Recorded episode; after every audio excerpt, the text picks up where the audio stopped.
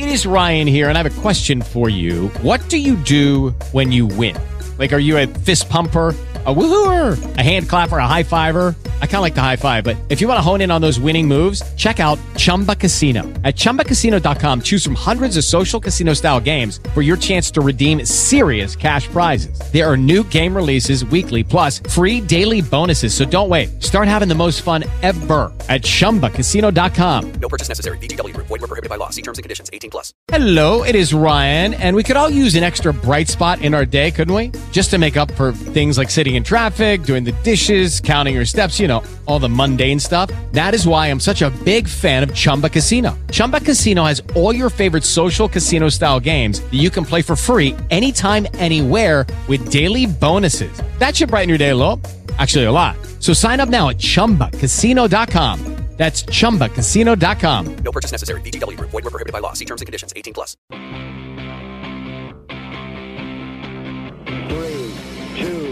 One, zero. All engine running. Liftoff. We have a liftoff. Good evening. Welcome. It is Erick Erickson here. News 95.5 AM 750 WSB. The phone number is 404 872 0750 1 800 WSB Talk. We begin with the biggest news story of the day, um, continuing the president's tweets. To get to the story, listen, I, I have debated very much how I wanted to proceed, and I'm going to have to ask the audience to exercise some grace here. Uh, because to arrive at the story of the day that we need to be talking about, we actually need to do a journey through history. Uh, and I really do believe that that puts everything more in proper context uh, than if we just just hit at it from the typical angles that are being yelled about and fought over on TV. I, I actually want to go all the way back to 1374. You're running the number through your head. Yes, uh, the the Holy Roman Empire in 1374 in the German part of the Holy Roman Empire a phenomenon began to happen. It was first documented in 1374. It continued on until 1519, the last documented occurrence. That was German peasants began dancing. Oh, it was men, it was women, it was children, and they danced. Now, what set this apart from regular dancing is that they didn't stop dancing until they died, many of them. Some of them eventually stopped, some of them from exhaustion. We, we don't actually know what caused it. Um, it, mass hysteria, moral panic, something, a cult. Some people, there, there have been all sorts of speculation. We, we don't know because they didn't talk. They just started dancing. Those who survived, many of them had no recollection of the dancing once it was done. Uh, there were documented accounts of people, they danced for two weeks and fell over dead. They did not stop. Others, it took days and then they died. Once you started dancing, you did not stop. You did not sleep. You did not eat. You did not drink. You didn't stop to go to the bathroom. You used the bathroom on yourself as you continued to dance and then you fell over dead from exhaustion in 1374. Then there are the cat nuns. The cat nuns are were nuns in medieval France starting at, at one um, convent, the nuns began meowing like cats. All, all the nuns in, in the convent began meowing like cats. Word swept through Europe that nuns were beginning to meow. Uh, some women were executed on the belief that they were witches causing this, but the, the meowing spread to other convents.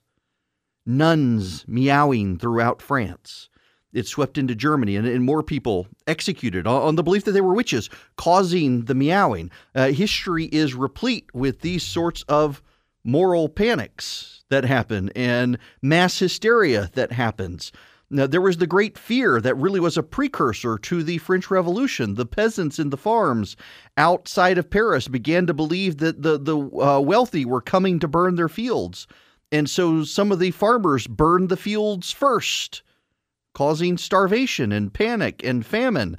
Uh, because the, the peasants were convinced that if they had fields, the rich were going to come burn the fields and kill their families. So they burned the fields to keep the rich, except no one was actually coming.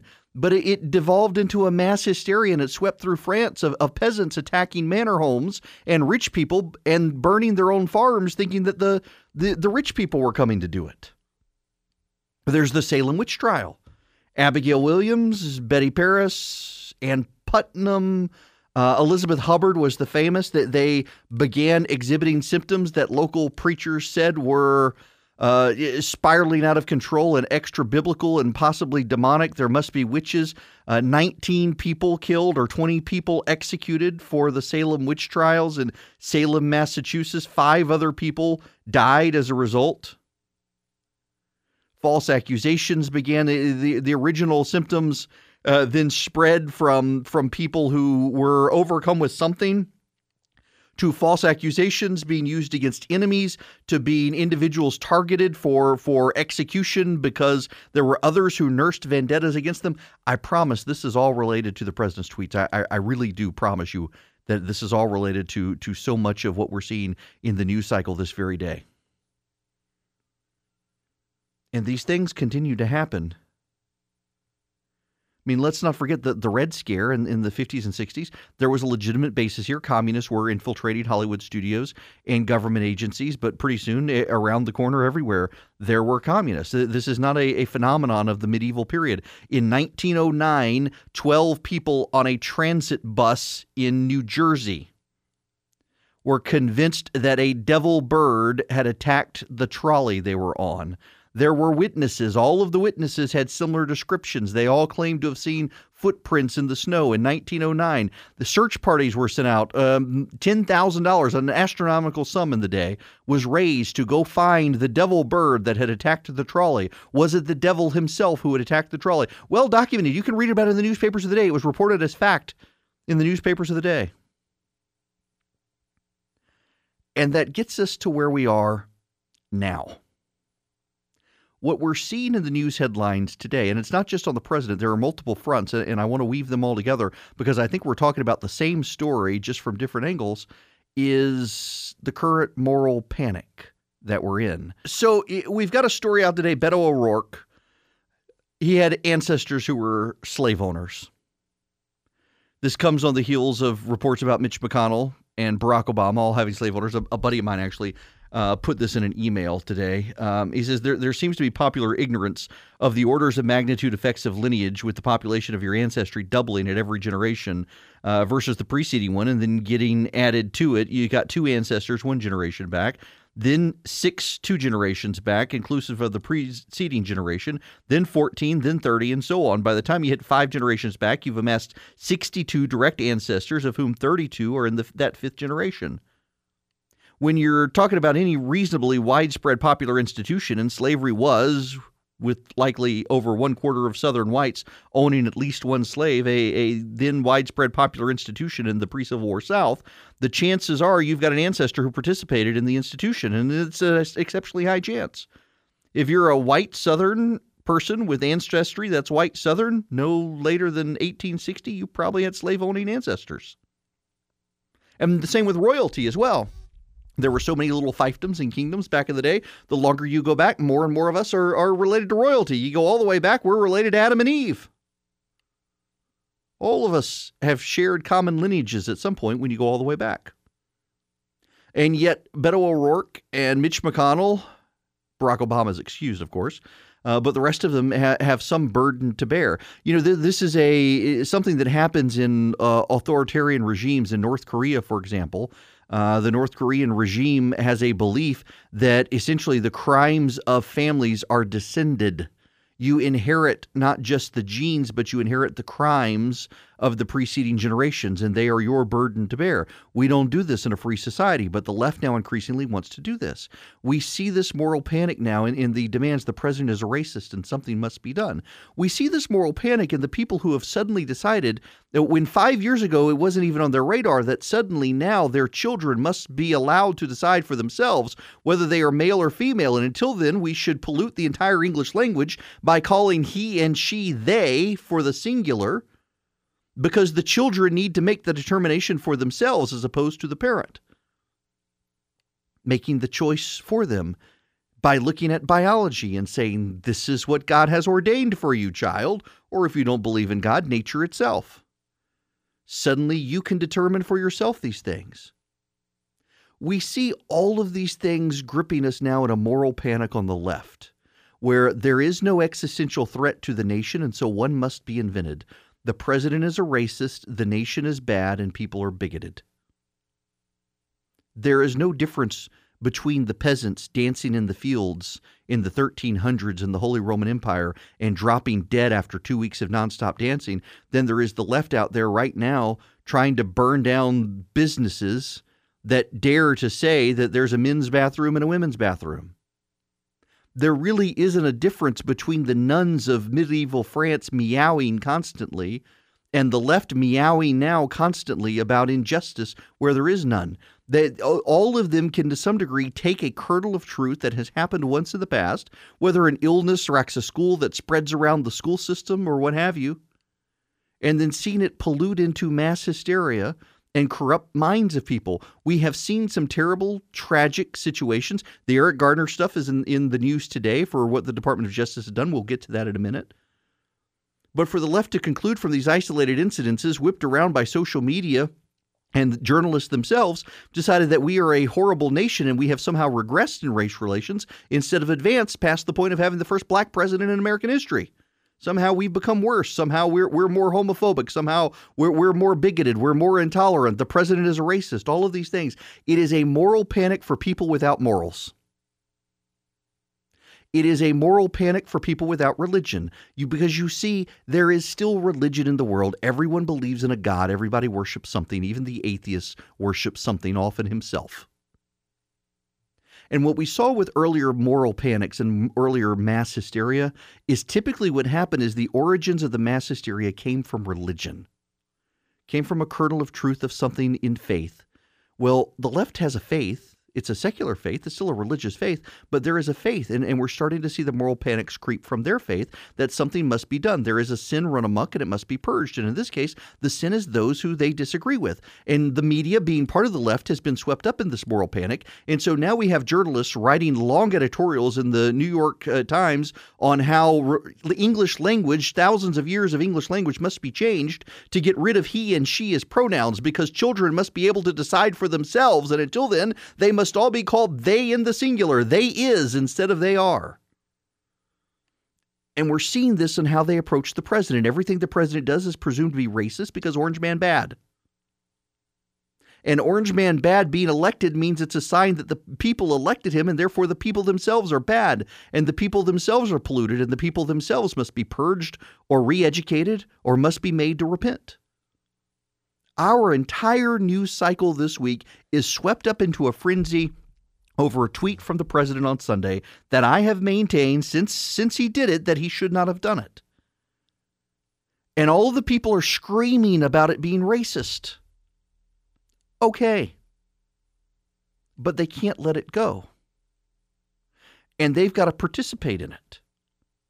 And it's no different from the Red Scare, from the dancing people, from the meowing nuns, from the Salem witch trials, from the, the, the devil bird of Jersey in 1909.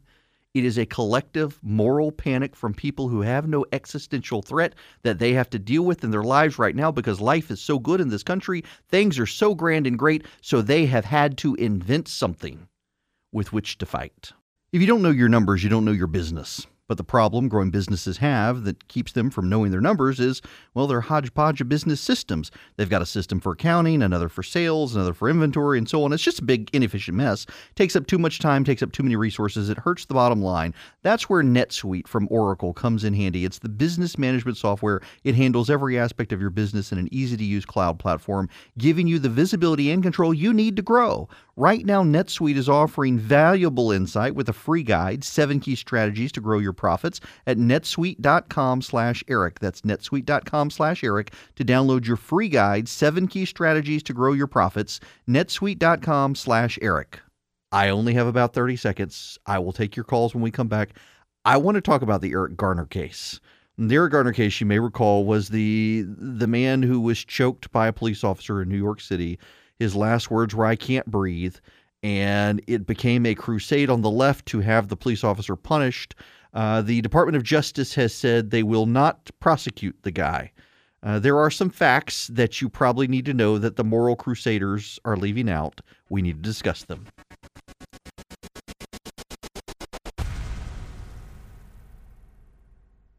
Thanks to the miracle of Twitter, as much as I hate this godforsaken website, I, I, I just got the audio. C SPAN just pushed it out. Let's listen to this, if we can. The Chair is ready to make a statement.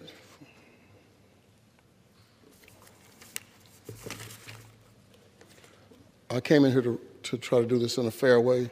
I kept warning both sides, let's not do this, hoping we could get through.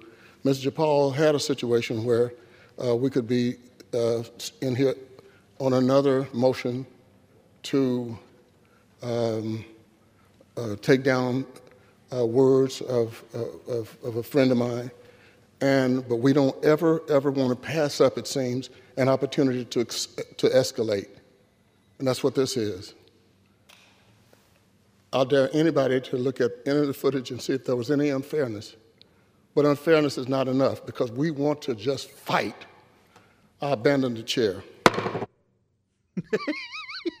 wow, the Democrats can't govern the House. My goodness, in, in, in another, in, in another, in another thing that's happening right now, the board of Planned Parenthood has just terminated the president of Planned Parenthood without her consent, no less they terminated her. Now, on the upside, she will not be sold for scraps and torn apart and harvested, um, unlike the, the children Planned Parenthood deals with. But she's released this bizarre statement. It, it's actually an incredible statement by the head of Planned Parenthood, a former now head of Planned Parenthood that as a physician and public health leader, I came to Planned Parenthood to lead a national health care organization that provides essential primary and preventative care to millions of underserved women and families, and to advocate for a broad range of policies that affect our patients' health. I believe the best way to protect abortion care is to be clear that it is not a political issue, but a health care one, and that we can expand support for reproductive rights by finding common ground with the large majority of Americans who understand reproductive health care as the fundamental health care that it is. I'm leaving because the new board chairs and I have philosophical differences over the direction and future Planned Parenthood. In other words, Planned Parenthood is fully on board being the high priests of the secular religion. And she was a doctor. She, she doesn't want to be a religious figure. She wants to be a doctor. And Planned Parenthood recognizes that abortion has become a sacrament of the left. Uh, again, you know, the, the entire theme for this is religion never goes away. There's a new study out today, actually, uh, the rise of the nones. Now, 22% of people affiliate uh, with the idea of nones, they have no religion. Um, Kansas, Arkansas, and Alaska, I believe, are the three where the nones are not growing. South Dakota has had no change. Other states are seeing rapid increases, including Georgia, in people who identify as nones or atheists. But what's happening is that religion is not going away. No, no religion ever goes away. Uh, Romans 1 talks about how God is woven into nature itself, and it's true. Uh, everyone worships something. As Tim Keller has said, where you put your money is often where you worship. And more and more, we're seeing people put their money on their own care and well being, meaning they're worshiping themselves. It is very self centered worship. Uh, but what we see on the left is they have all the rites and sacrifices and systems and ceremonies of religion.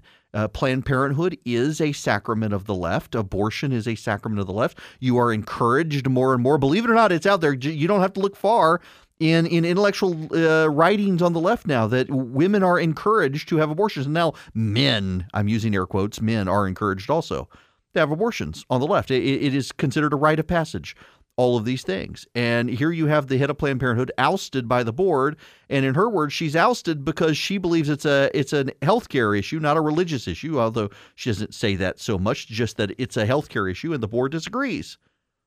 What she means is the the board believes abortion is a political issue, a political weapon, and should be treated as such for the left. It is a religious cult. Secularism is with all the trappings of religion and a god. Uh, instead of worshiping the creator, they worship creation itself. And that is what we're seeing. And, and you've got this thing on, on the house. wrapped up in the moral crusades and the moral outrage of the day. The, the House cannot lead itself, it cannot function because uh, they are all involved in screaming racism and racist and denouncing the president, and every single person has to take a bolder and bolder pick. And Doug Collins of Georgia is the one who finally called them out and said, We're violating the rules of decorum in the House of Representatives and now they're at, they're at a standstill because it never occurred to them they could become guilty under their rules of what they accuse the president of being guilty of. And the chairman of that, the, the speaker of the House, the stand-in speaker, has thrown down the gavel and surrendered the chair.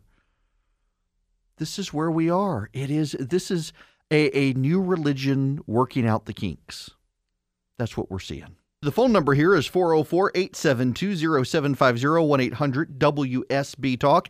I think this is an appropriate moment for me to tell you we have released the agenda for the Resurgent Gathering. Uh, we will begin our day on, it is August 2nd and 3rd here in Atlanta.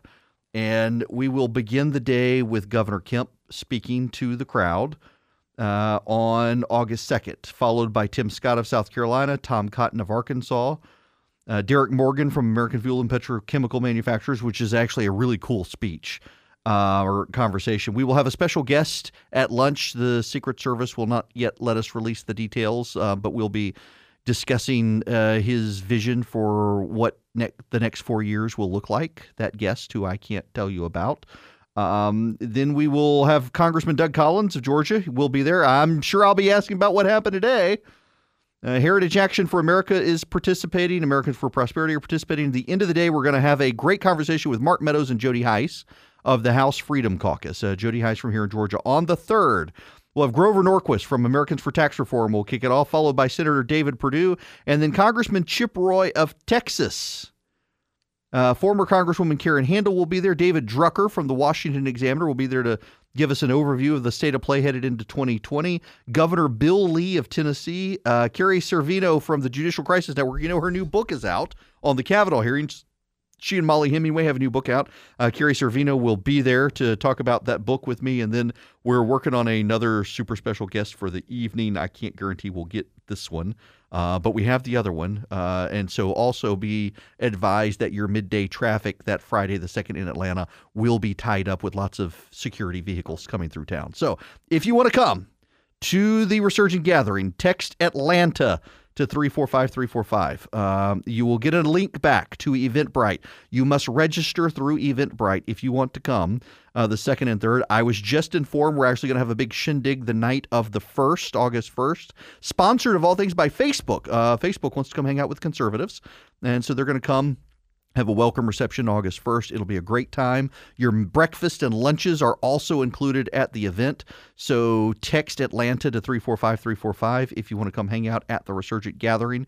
It will be a great, great time. Uh, and now, what am I going to do? Ah, this is my cue to go to commercial break. But before I go to commercial break, I can't yet. I'm refusing to surrender the microphone because it relates to this Planned Parenthood situation that happened today.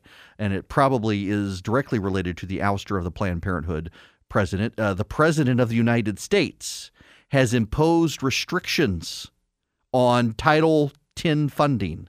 Title 10 funding for healthcare in the United States. Uh, the president has issued an order, an executive order. It has now been upheld by federal courts. It goes into effect immediately that federal dollars cannot go to any facility that advocates for abortion, not just a facility that performs abortion, but any facility that recommends an abortion as a matter of healthcare can no longer get federal dollars as of today. A big advance for the cause of life for the president of the United States. It went into effect moments before Planned Parenthood announced it was firing the CEO of the company. The president of the United States may actually have a, an actual serious challenger within the Republican primary for president, not Bill Weld. We'll get into that. And Joe Biden, of all things, uh, Joe Biden actually said yesterday that if you like your doctor, you'll be able to keep your doctor under his health care plan. I, I know I'm not making that up. He actually said it in those words. If you like your doctor, you'll be able to keep your doctor under his plan. It's crazy. Biden is running to the right of the Democrats on the platform of preserving Obamacare when the rest of the Democrats want to blow it up. Uh, Kamala Harris today uh, informing people via her press secretary that, in fact, private health care insurance will be illegal under her health care plan. We will get into all that.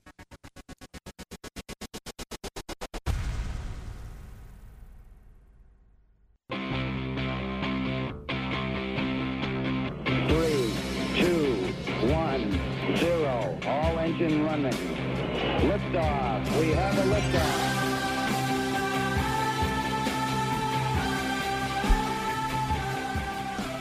It is Erick Erickson here on News 95.5 AM 750 WSB.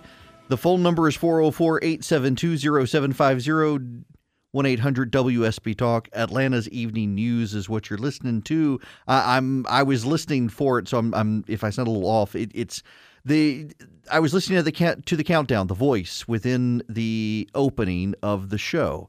And if you don't know, the so the opening song is "Wake Up" by Arcade Fire. I'm a huge Arcade Fire fan, and they are super progressive, and probably loathe the idea um, that I base my intro on one of their songs I dearly love. But the countdown in there, the three, two, one, is the actual voice of NASA at the Apollo 11 countdown for liftoff. Uh, that is it. And it, history was made 50 years ago when we went to the moon, and there is an open question of whether or not we could do that now. And I, I, I think that the economics must be off at the Washington Post. I'm, I'm thinking that they must be desperate for clicks at the Washington Post because they've done more and more stupid stuff at the Washington Post with their opinion section. Uh, running more outrageous hot takes and, and getting more stuff on Twitter and trying to to get people. I mean, man, the ratio on this is crazy.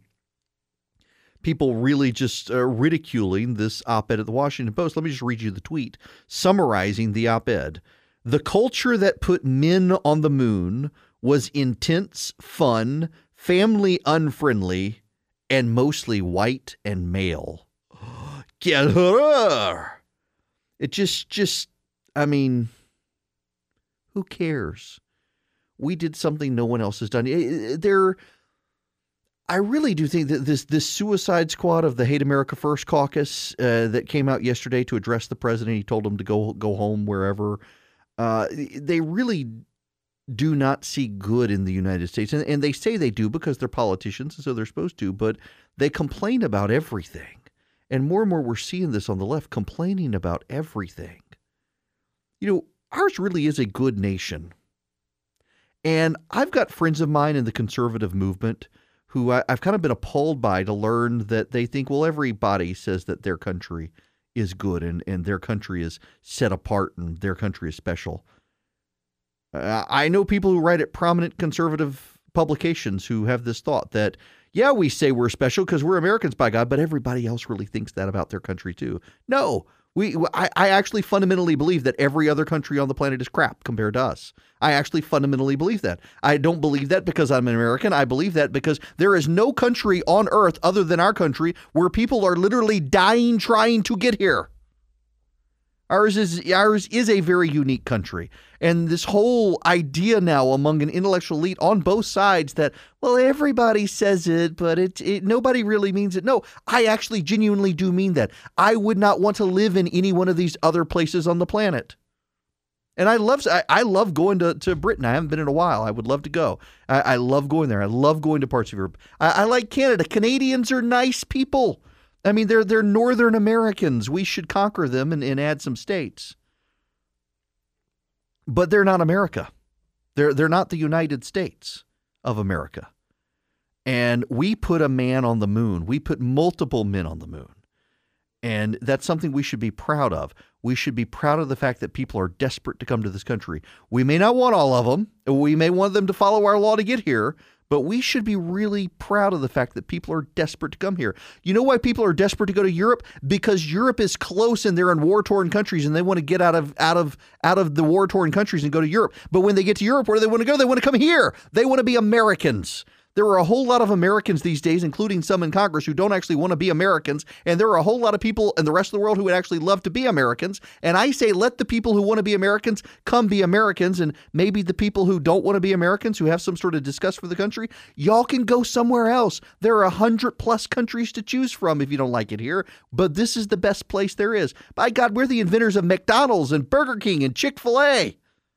I mean, people around the world want our fast food restaurants. We don't want their fast food restaurants. They want our movies. We don't want the China crap. The China wants our movies. Even our bad movies do better in China. I mean, we got really terrible movies. I, I, I could go on about this, but we put someone on the moon. No one else has done that, and we shouldn't let anybody else. We should be sabotaging their efforts and putting our old man back on the moon, by God. Now, the president may have competition in 2020. Now, it, it would not be competition that would cost the president uh, the nomination. Let, let's be clear here. Uh, but he's got Bill Weld, the former governor of Massachusetts, who is a very squishy, moderate to liberal Republican running.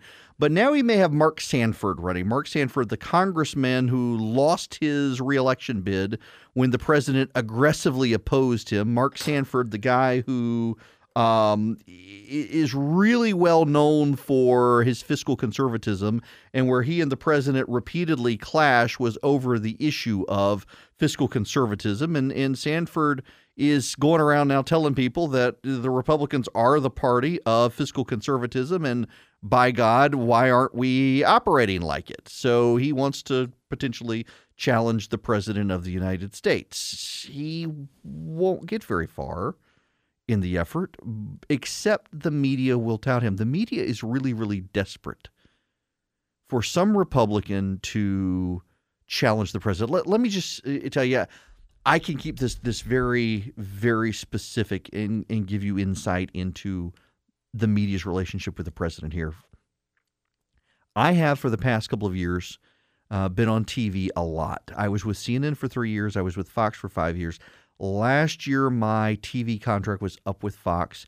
I did more TV hits in the first four months of being out of my Fox contract than I did all of my last year at Fox, where I was a conservative who didn't care for the president. And so I was never on Fox. The only times I was on Fox, if I wrote something nice about the president, they would be sure to put me on because they had to put me on some under my contract or else I could get out of my contract when my contract was up, I didn't want to go back to Fox. They didn't want, want me to come back.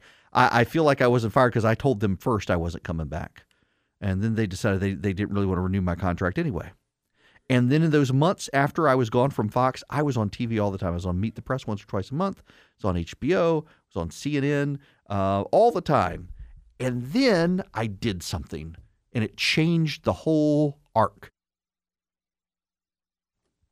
I announced that I would support the President of the United States for reelection. You will not be surprised to learn that all of the invitations to be on TV networks went away. See, it's very useful to have a conservative who doesn't support the president on television because you can make the people, the liberal viewers of these networks, feel comfortable knowing that uh, even conservatives don't like the president. So here comes a guy who was one of the president's most prominent critics in 2016, so much so that the president was attacking me on Twitter and I was getting death threats and people showing up at my house. And I can go on TV and, and tell people all those things. And they can have me on, they can parade me around, have me on the morning shows, have me on the evening shows, have me on the midday shows, have me on the HBO shows. And then to say, wait a second, you know what? Now he's voting for the president in 2020. He's going to vote for the president. What? What happened?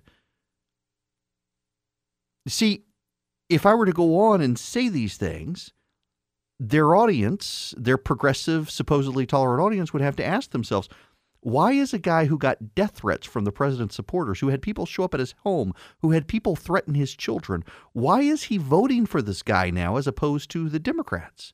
And then they would be forced to have some introspection and decide, you know what, maybe there's something wrong with us that that we can't get a guy like that to vote for us. He's going to vote for the other guy. He's going to vote for Trump. He didn't like Trump. He doesn't like Trump. He, has got issues with Trump, but he's voting for Trump. Why? Well, what are we doing wrong? Well, they can't have they can't have people ask themselves insightful personal questions as to why they're being rejected and what policy issues they have that that have me drawn to the president as opposed to them. No, so they, they've just got to do well. Nope, he's he's one of them now. We can't have that guy on. He's clearly a racist because he's supporting the president, and the president's a racist clearly. So we can't have this guy on anymore it really was staggering to me after having been on uh, a certain news network and then said I was going to vote for the president to have anonymous producers whispering to left wing gossip sections how outraged they are that their network would ever have me on. That that's that's what we're dealing with here, people. So when you have a guy like Mark Sanford who says he may run against the president of the United States, he gets maximum media exposure because they have to continue to push the mythology that there are way more many people like Mark Sanford than there are like me. Many, many, many conservatives out there saying, you know what, I'm still not voting for this guy, as opposed to the overwhelming number of conservatives like me who said, I didn't vote for him in 2016, but you people are insane. I'm totally voting for him, even if uh, only as a matter of self preservation. They don't want to have those conversations. If you don't know your numbers, you don't know your business. But the problem growing businesses have that keeps them from knowing their numbers is, well, they're hodgepodge of business systems. They've got a system for accounting, another for sales, another for inventory, and so on. It's just a big, inefficient mess. Takes up too much time, takes up too many resources. It hurts the bottom line. That's where NetSuite from Oracle comes in handy. It's the business management software. It handles every aspect of your business in an easy to use cloud platform, giving you the visibility and control you need to grow. Right now, NetSuite is offering valuable insight with a free guide, seven key strategies to grow your profits at netsuite.com slash Erick. That's netsuite.com slash Erick to download your free guide, seven key strategies to grow your profits, netsuite.com slash Erick. And I've got some thoughts on the Eric Garner situation that we also need to discuss. The media is leaving out some key details, and it's really disappointing as someone who doesn't necessarily believe the media is all terrible, but man, they really are all terrible when it comes to dealing with this tragedy. And it is a tragedy. We shouldn't undermine that.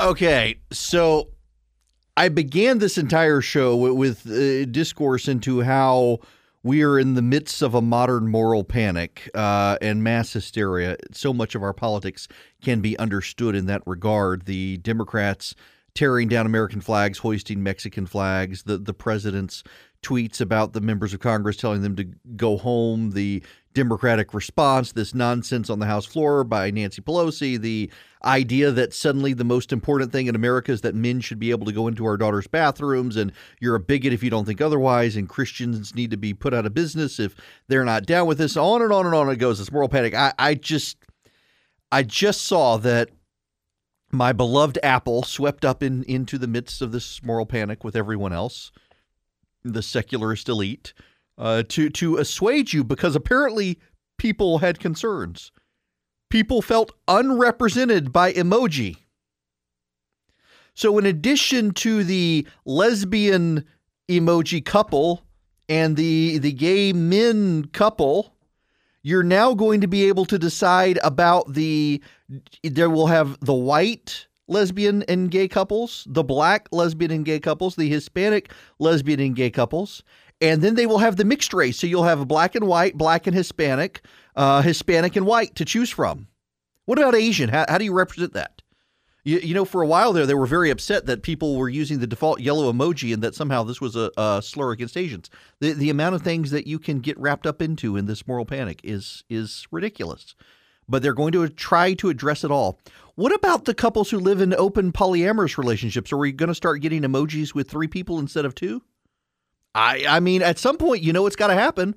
What about the woman who fell in love with the pirate ghost? Are we going to get an emoji of of the a cu- couple holding hands and it's going to be pirate ghost? I when you try to accommodate it all, you know, an open mind is actually not a good thing.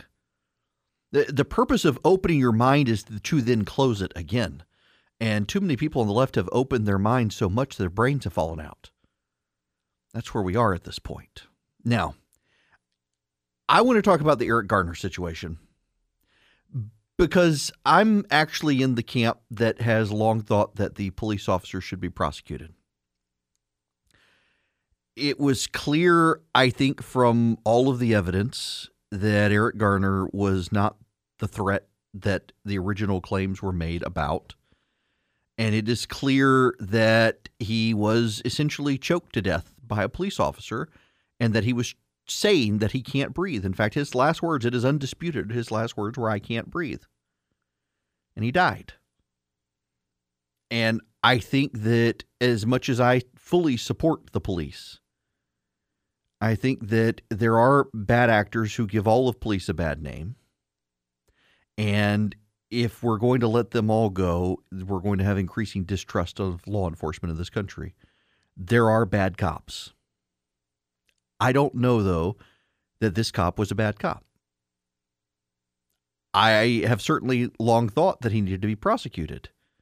And yet today I'm hearing for the first time what many of you are not and reading into this that in all of the reporting on this, what we are not told is that the law enforcement operatives and federal authorities in New York City who looked into this case are the ones who said he should not be prosecuted.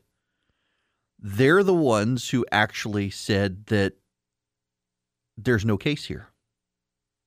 It was the Obama administration Civil Rights Department in Washington that wanted to make a statement. They're the ones who wanted to prosecute. But upon review, the local authorities in New York, including the federal investigators in New York, decided they wouldn't be able to make a case, that they don't think the police officer handled it correctly. But they don't think they can make a case of beyond a reasonable doubt that he killed, eh, willfully killed Eric Garner. And that's actually new in the conversation, unless you deeply, deeply paid attention to this case. And it's something that the media today is I, have I've read all the press reports about it today that I could get my hands on from every press outlet available, and it's amazing how many are downplaying that fact that the local authorities, the federal authorities, not the not the Trump administration authorities, but going back to the Obama administration, federal authorities in New York said there's no there there for prosecution. Um, okay, on, on this on this issue here, I I think what happened to Eric Garner is absolutely a tragedy. It is bad, and, and at a time where people on the left are willfully hoping to inflame racial tensions in this country, uh, in large part, I think one of the reasons that there are people who want to inflame racial tensions in this country is they can feel the Democratic Party breaking apart, and the only way to keep it from breaking apart, as rich white secular progressives are allying more and more with uh, socially conservative Christian black voters, is the only way to keep them voting Democrat is to scare them about the Republicans.